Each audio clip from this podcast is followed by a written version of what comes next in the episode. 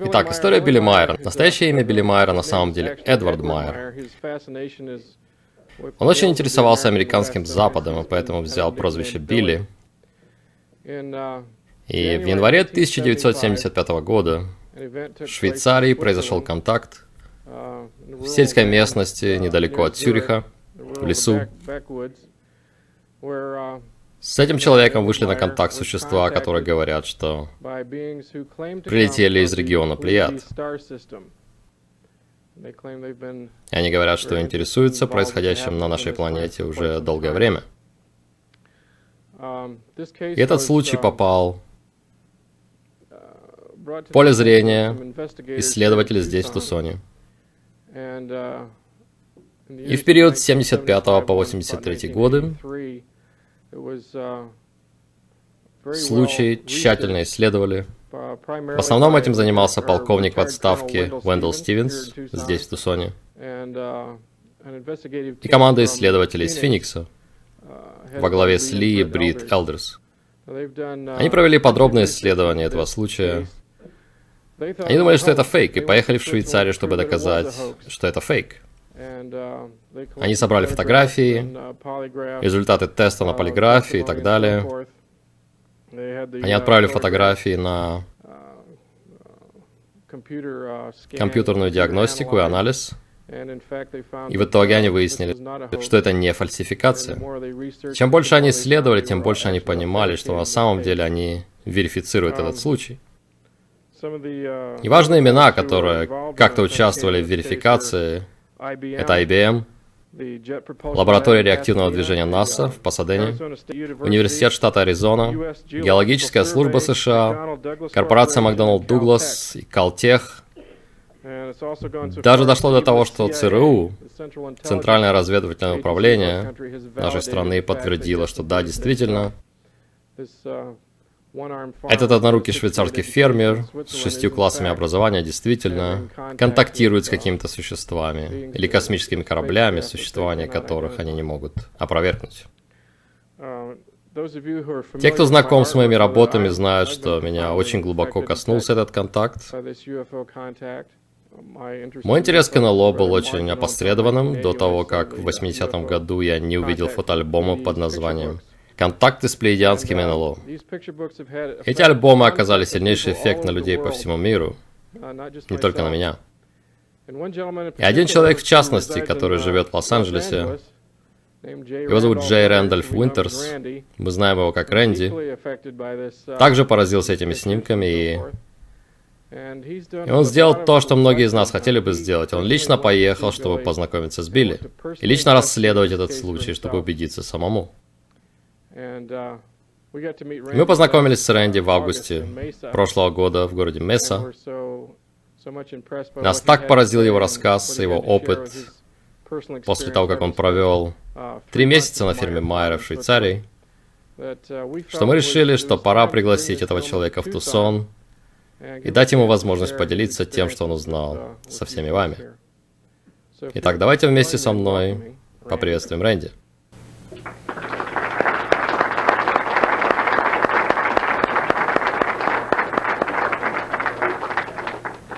Передаю слово тебе.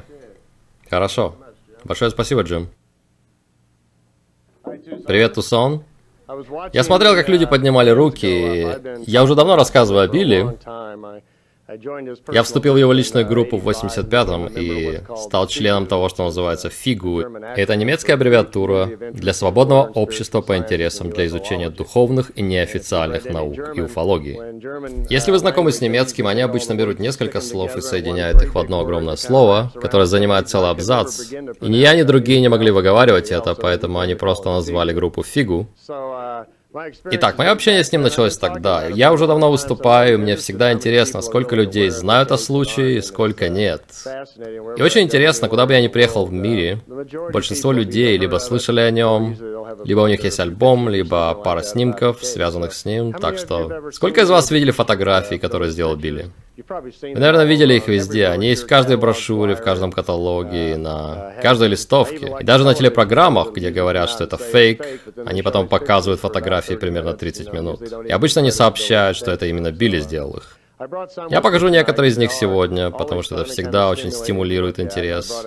Я привез несколько тех, которые вы, наверное, видели, и те, которые вы, наверное, не видели, потому что всегда классно визуально ознакомиться с этим случаем. Я знаю, что многие из нас, кто интересуется НЛО, в основном из информации по телевизору или лекций вроде этой. И как сказал Джим, мне этого было мало. Будучи от природы любопытным человеком, который хочет все выяснить сам, я решил поехать и сам познакомиться с Билли. Для меня было неожиданностью, когда я приехал туда, и Билли не хотел разговаривать со мной. Я был там три недели, и все эти три недели я убирал сарай, косил траву, Работал в саду и делал много чего еще, и я помню последнюю неделю моего пребывания. Дом Билли стоит на холмах, на фермерских угодьях. Если выйти из дома и посмотреть налево, там есть большой холм, это луг, где мы все время косили траву, чтобы кормить коров. И вот я кошу там траву на высоте 3000 метров над уровнем моря, я вот-вот свалюсь. И примерно раз в полчаса я осматриваюсь и вижу, как Билли выходит из передней двери и выглядывает в сторону холма, чтобы посмотреть, там ли я. Я оглядываюсь на секунду, а он забегает в дом. Я думаю, ну и дела, я здесь уже три недели, и он избегает меня, но в то же время наблюдает за мной постоянно. И вот пришло время уезжать, я не мог оставаться там дольше. Я подружился со всеми остальными в доме, и они с радостью делились со мной информацией. Я уехал, сел на самолет и полетел обратно домой в Лос-Анджелес. На следующий день звонит телефон, это Билли. Можешь возвращаться, все нормально. Наверное, я прошел проверку. Я, наверное, хорошо косил траву и ухаживал за коровами. Поэтому я вернулся. И это было через несколько месяцев, уже следующим летом. Я жил в доме и участвовал во всем. И тогда для меня все начало открываться. Мой интерес ко всему этому был не столько как исследователя. Я никогда не ходил, чтобы посмотреть на следы от приземления или опрашивать свидетелей. Это был просто мой личный интерес. Узнать, что же это такое. Несколько лет у меня было очень сильное чувство, что все это реально, меня, можно сказать, преследовали сны и видения об этом. Я постоянно видел, как Билли вступает в контакт, и я...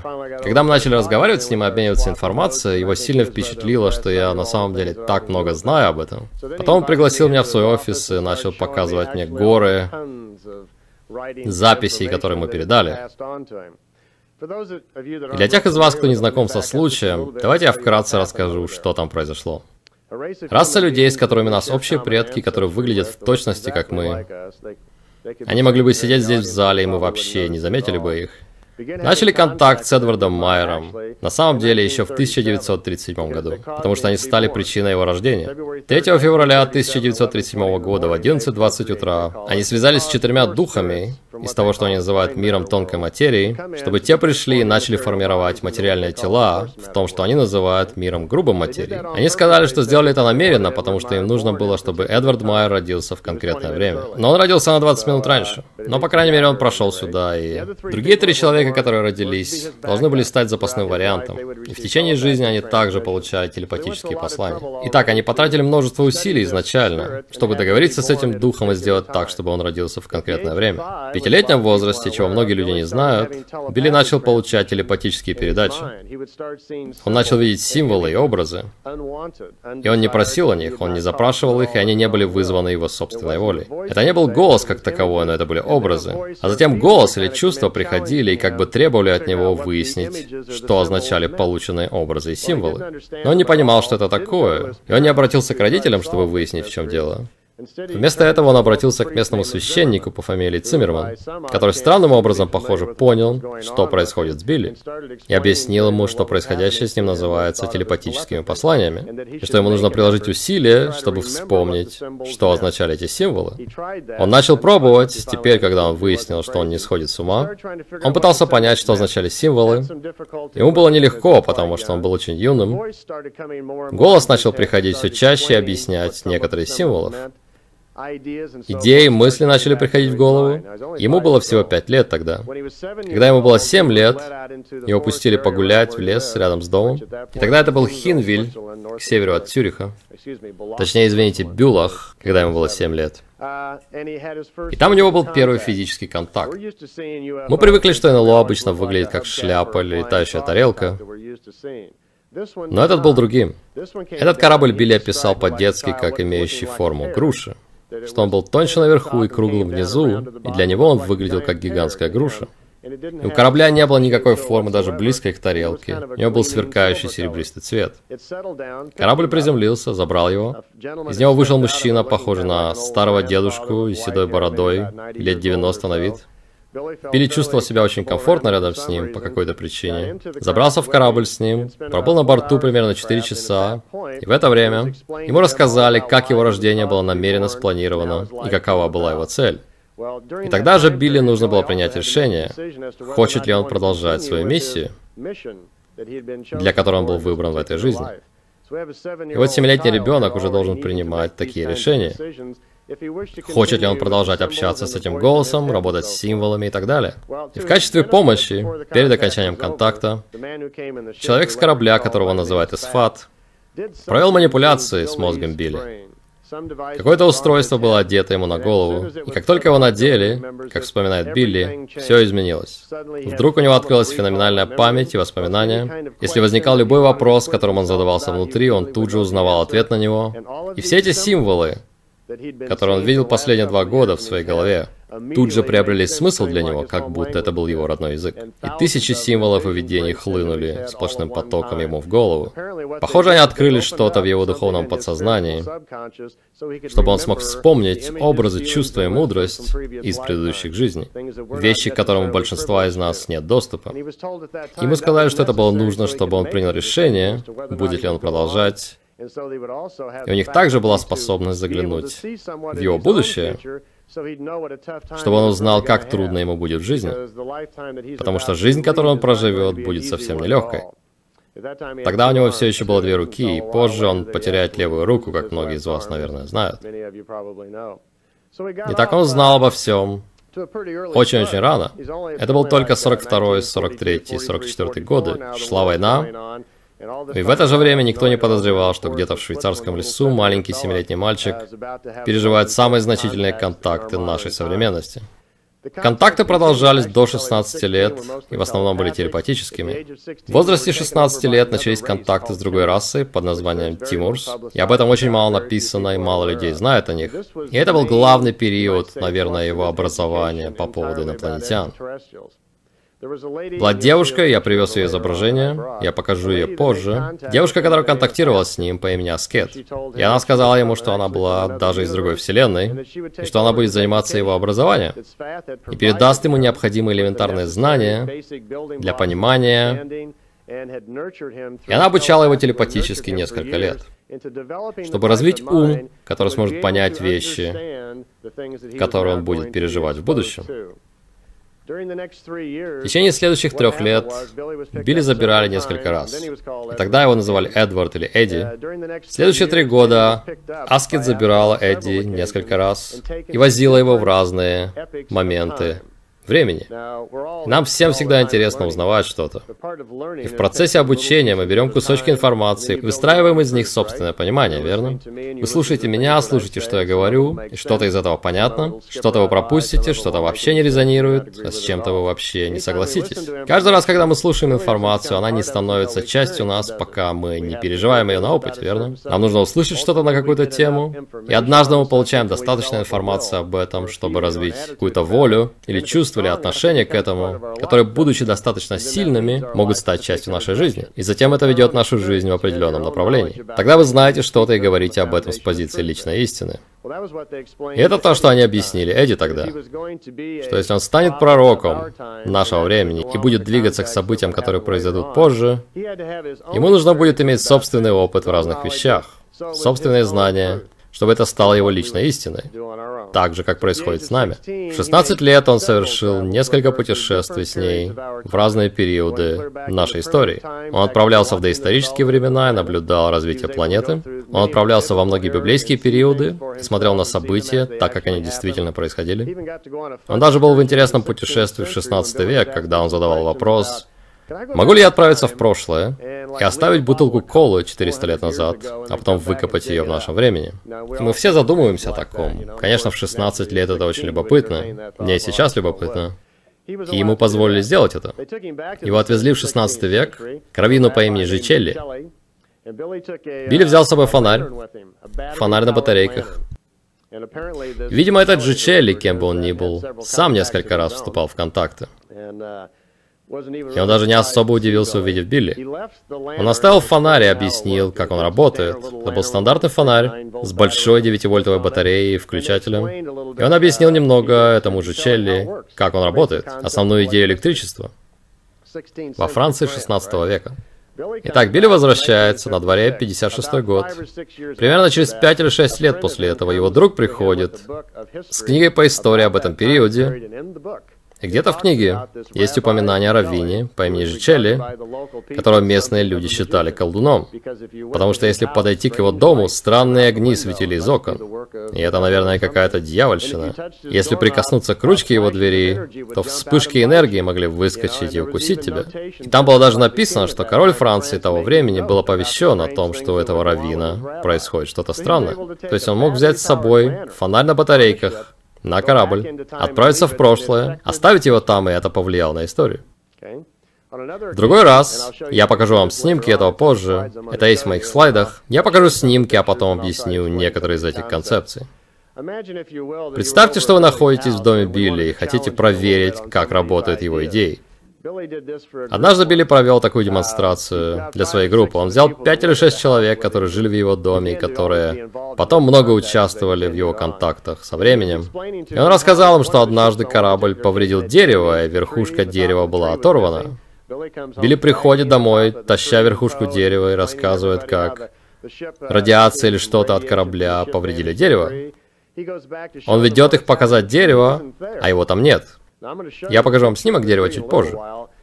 Если поехать в Швейцарию сейчас, дерева там нет. Это большое дерево. Речь не акустик, это было большое дерево. Итак, дерева не было, а люди, которые живут с Билли, которые всегда там жили, говорят, что Билли помешался и что там никогда не было дерева. Он говорит, у меня есть снимок этого дерева. И он отправил пленку на проявку, снимки пришли из дерева. И он говорит, вот у меня есть верхушка этого дерева. Но никто ему не верит. Они думают, что Билли, наверное, насмотрелся на НЛО в небе. Так бы мы и подумали, верно? Его попросили объяснить это. Ему помогли его неземные друзья. Через месяц они вернулись. Они сделали демонстрацию. Билли взял пять или шесть человек из своего дома. У всех был фотоаппарат. Он повел их по дороге примерно за милю от фермы. Вот они идут по дороге, он останавливает всех и говорит, окей, все посмотрите на то, что перед вами, и запомните все, что вы видите. Все деревья, все кусты, и сделайте снимок.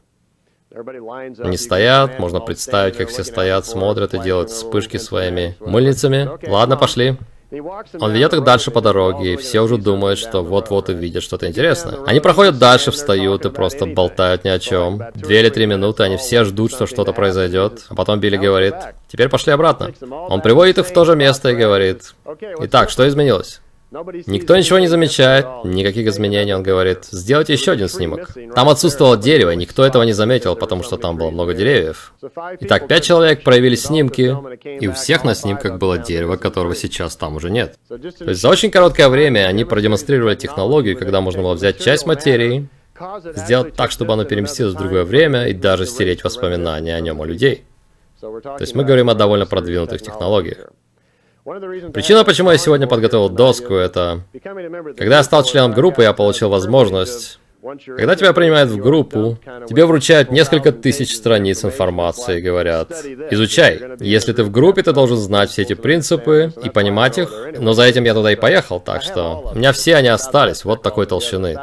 Тысячи страниц информации на все темы, на которые ты потом сможешь ответить на вопросы. Так что я взял с собой доску, потому что мне очень хочется поделиться с вами принципами работы времени. Я покажу вам схематически сегодня, как создавалась Вселенная, как в ней развивалась жизнь, небольшой набросок этого. Я немного расскажу о том, как дух действует в мироздании, как работает цикл материальной жизни. И это тоже очень интересно.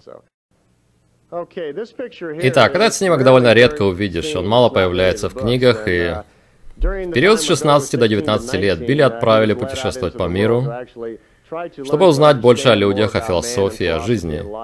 И он провел несколько лет в путешествии, целых 11 на самом деле, в основном в Индии, Пакистане и на Востоке, где он учился. В этот период у него было несколько контактов. И здесь есть пара снимков черно-белых. Этот был сделан в ашраме в Индии, где и произошел контакт. Это фото и несколько первых фото. Вы, наверное, видели в большинстве книг. Они есть в рекламных брошюрах, они очень популярны. Они называются лучевые корабли. Как ни странно, они не называют их НЛО.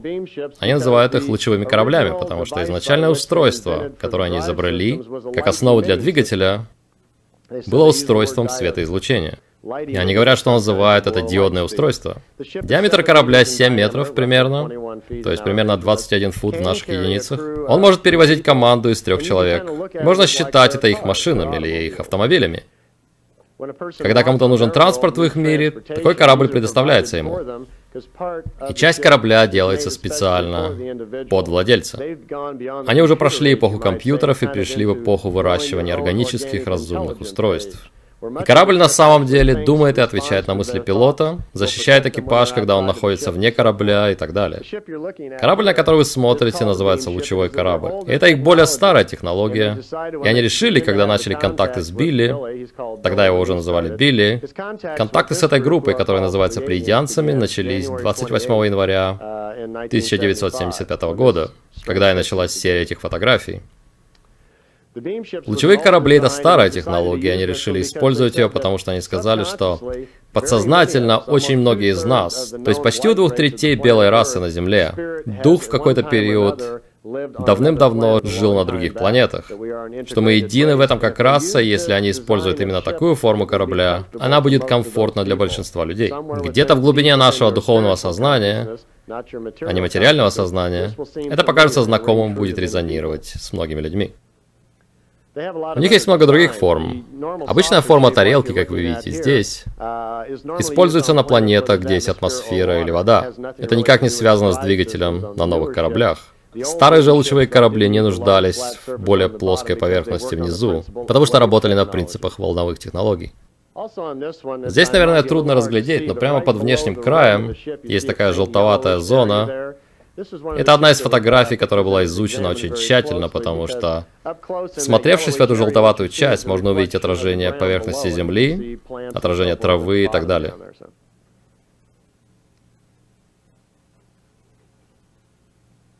Это одно из немногих фото на Земле. Чаще всего, когда Билли вступал в контакт, он ощущал прохладу на своем лбу. И они предупреждали его, чтобы он внимательно следил за своими мыслями, потому что через них они ведут его в какое-то безлюдное место, где они могут провести контакт. Когда корабль прилетал, он обычно не касался земли. По какой-то причине они очень старались не оставлять доказательств. И, похоже, в процессе контактов они были очень внимательны по поводу того, что они делали. Чаще всего корабль просто парил над землей. Девушка выходила из корабля и встречалась с Билли. Но в некоторых случаях корабль приземлялся на землю на трех ножках, и он сделал несколько таких снимков. Билли живет в сельской местности, и каждый раз, когда он делал снимки, которые вы видите сейчас, он брал две или три отснятых пленки и посылал их почтой в Цюрих для проявки пленок по почте, но обычно возвращалась только одна. И он сказал мне, что он получил всего одну треть всех отснятых им снимков, и у него осталось всего около 1100 фотографий. То есть большинство из них не вернулись и, наверное, находятся в частных коллекциях. Эта картина нарисована Джимом Николсом, человеком, который только что выступал, в ответ на просьбу людей, которые попросили сделать картинку одного из существ, его контакты начались с группой людей, которых сейчас мы называем плеядианцами. Мы называем их так, потому что они сказали, что прилетели из звездного скопления, которое мы называем Плеяды. Плеяды — это имя, которое мы придумали тысячи лет назад. И по всей нашей литературе, в старых народных преданиях, Плеяда упоминается и в Коране, и в Библии. Это слово появляется много где. И они говорят, что прилетели именно из этого сектора космоса.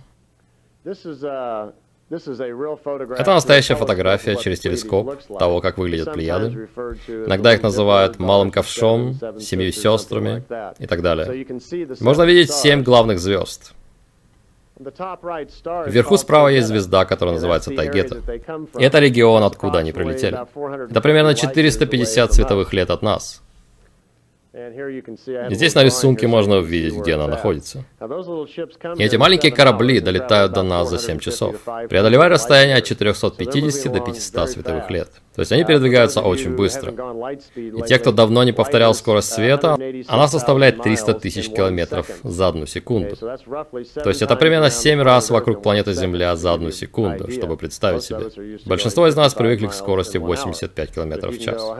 Если бы мы могли пролететь 300 тысяч километров за одну секунду, 60 секунд умножая на 300 тысяч километров, это сколько вы пролетите за минуту, еще на 60 это за час, еще на 24 это за день, считаем за неделю и за год, и вот что такое световой год.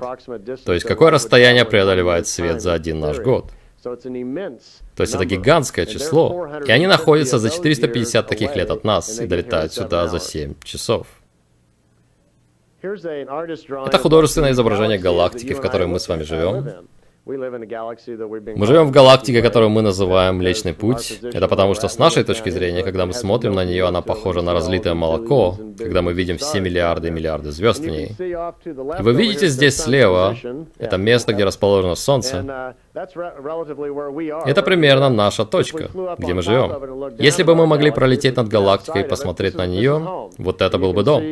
Здесь видно, что мы как бы живем на внешнем крае или в пригороде города, так сказать. По их информации, как они сказали Билли, расстояние от нас до центра галактики примерно 53 тысячи световых лет.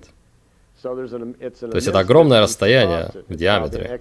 И, вероятно, диаметр всей галактики больше 120 тысяч световых лет. И они всего за 450 световых лет от нас. То есть это тот же район города, если сравнивать. Поэтому нам предстоит сделать гигантский скачок в технологии перед тем, как мы сможем преодолеть такое расстояние. Контакты Билли начались и стали регулярными, и происходили почти каждую неделю. Почти все контакты были с девушкой с Плеяд, которая сказала, что ее зовут Семьяса. Она сказала, что она и ее раса решили провести серию контактов с ним, и он ожидал этого. После всех других контактов в начале жизни ему уже сообщали об этом. И они собирались сделать серию контактов, пока это было им интересно. Контакты начнутся и будут иметь несколько стадий развития, и все это время они будут очень осторожны в том, какую информацию они дают, и что они делают. И для начала они позволят ему делать фотографии.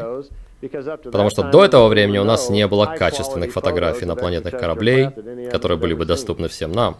Когда эти фотографии начали появляться в европейских журналах в 1975 году и, наконец, попали в Америку благодаря Уэнделу Стивенсу к 1979 году, большинство людей были очень удивлены. Большинство считали, что это точно фальшивка, потому что они были слишком качественными. Мы всегда хотели увидеть хорошие снимки, но когда наконец увидели их, мы не поверили, потому что это было слишком непривычно. Но потом Билли начал предоставлять снимки каждую неделю. Сотни снимков. А потом он начал делать видеозаписи.